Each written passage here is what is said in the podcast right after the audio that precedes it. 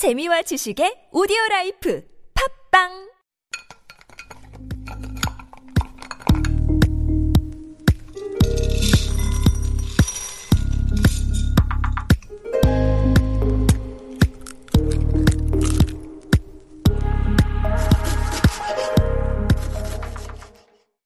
Hello, hello. My name is Matthew Chung. Welcome back to Super Radio. This is Korean Delicacy on TBS EFM 101.3. I've been a chef now for over 12 years, cooking all around the world, and Korean Delicacy is all about the most delicious things to come out of Korea. I've been hesitant to do an episode on baking on the show, mainly because of the equipment involved. Here in Korea, you won't find an oven in every single kitchen, and things like stand mixers are even less common. But now that we're nearing the end of the season, I thought it was finally time, mainly for two reasons. One, if you've been a regular listener of this segment, you'll know that I've been recommending buying an oven just about every week now. They've come way down in price, and the smaller ovens have gotten pretty good. They're about the size of a microwave and have microwave capabilities themselves. You'll be able to replace your microwave with a conventional oven without needing that much extra space. It's a matter of centimeters. And two, if you're on social media at all, you'll know that quarantine baking is the new hot thing. People have been taking advantage of their time indoors to create their own home bakeries. So, part one. This is part one of a two-part series on baking bread at home. Let's go. And we're going to start with what I will consider to be one of the easiest breads to learn how to bake if you've never baked before. So say, upon my recommendation, you go out and buy, or more likely go online and buy a brand new spanking oven. What are you going to bake in there? So my then-girlfriend, now wife, the first thing I taught her how to bake was banana bread. And it's so easy, just about anyone can do it. And back then, my wife didn't cook at all. So she started off with this, and now she pretty much bakes every week. It's a gateway bread, let's call it. And so banana bread, it belongs to a category of breads known as quick breads. They don't use yeast. Instead, they use chemical leaveners. More on that later. So this category also includes things like beer bread, biscuits and scones, cornbread, muffins, Irish soda bread, and pancakes, technically a bread. So here's what you need. For this, you don't need a mixer. You're not going to need a mixer for this type of bread, which is what makes it so easy and such a good beginner's bread. You don't have to invest in an expensive mixer. Some of them can be about 500, 600,000 won. And two mixing bowls. Not just one, you need two, because the way these quick breads work, you're basically going to be combining your wet ingredients all into one bowl, your dry ingredients all into another, and then combining them later, because one will have an acid and one will have a base. Again, more on this later. You need a baking pan, preferably a loaf pan, and an oven. So the ingredients that go into quick breads, this is what makes it a quick bread. In this particular banana bread, we're using baking soda. So this is what I mean when I say a chemical leavener, as opposed to yeast, which is, I guess, a biological leavener, but mainly just call it yeast. This is our base. And if you've ever made those volcanoes in science class growing up, you'll know that an acid and a base, in that case, it was baking soda and vinegar, will create bubbles, it'll create foam, it'll create what's known as leavening. These bubbles will basically make our bread rise and become fluffy and delicious. And so baking soda will be our base here. Some will call for baking powder. Now, what's the difference? Well, baking powder contains both the acid and the base in one single powder, whereas baking soda will be relying on acid from another source. In this case, brown sugar. It's actually our acid. People don't really think of brown sugar as being acidic, but essentially all the things that are in sugar before it gets refined out do have a slight acid to them. And it's not a very strong acid. It's not going to taste sour to you at all, but it's enough to work. And that's all that matters here.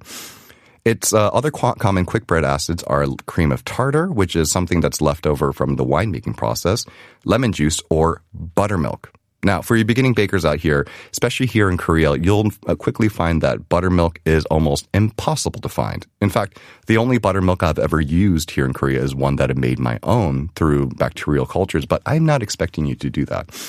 If you do encounter a recipe that requires buttermilk, if you look it online, the thing that most people will recommend is a combination of milk and lemon juice. And this works in a pinch. It doesn't quite have the flavor that buttermilk has, but the lemon provides enough acid to create a reaction to create leavening. This is what I like to use, though. Here in Korea, what's easy to find is drinking yogurt. That's right. It's a yogurt that's drinkable in the sense that it's not thick enough to eat with a spoon, but you sip it. And this is as close as you can get to buttermilk here in Korea. I've also used things like thinned out sour cream in the place of buttermilk as well, and then just plain yogurt as well, but adding a little bit of milk to thin it out. And again, yes, it should be plain, no sugar added. And then banana bread. You can't have banana bread without bananas, of course. And ideally, these should be overripe.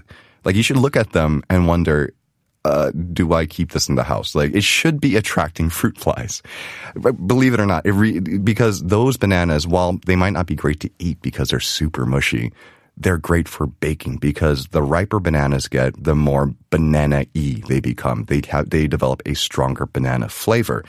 But not only that, they get nice and mushy too, which makes them great for breaking down. And just like a regular yellow banana with no black spots on it whatsoever, you're going to have a hard time mashing that without something like a blender because they are just a little bit too firm. And if you go with a blender, it ends up a little sticky and gooey.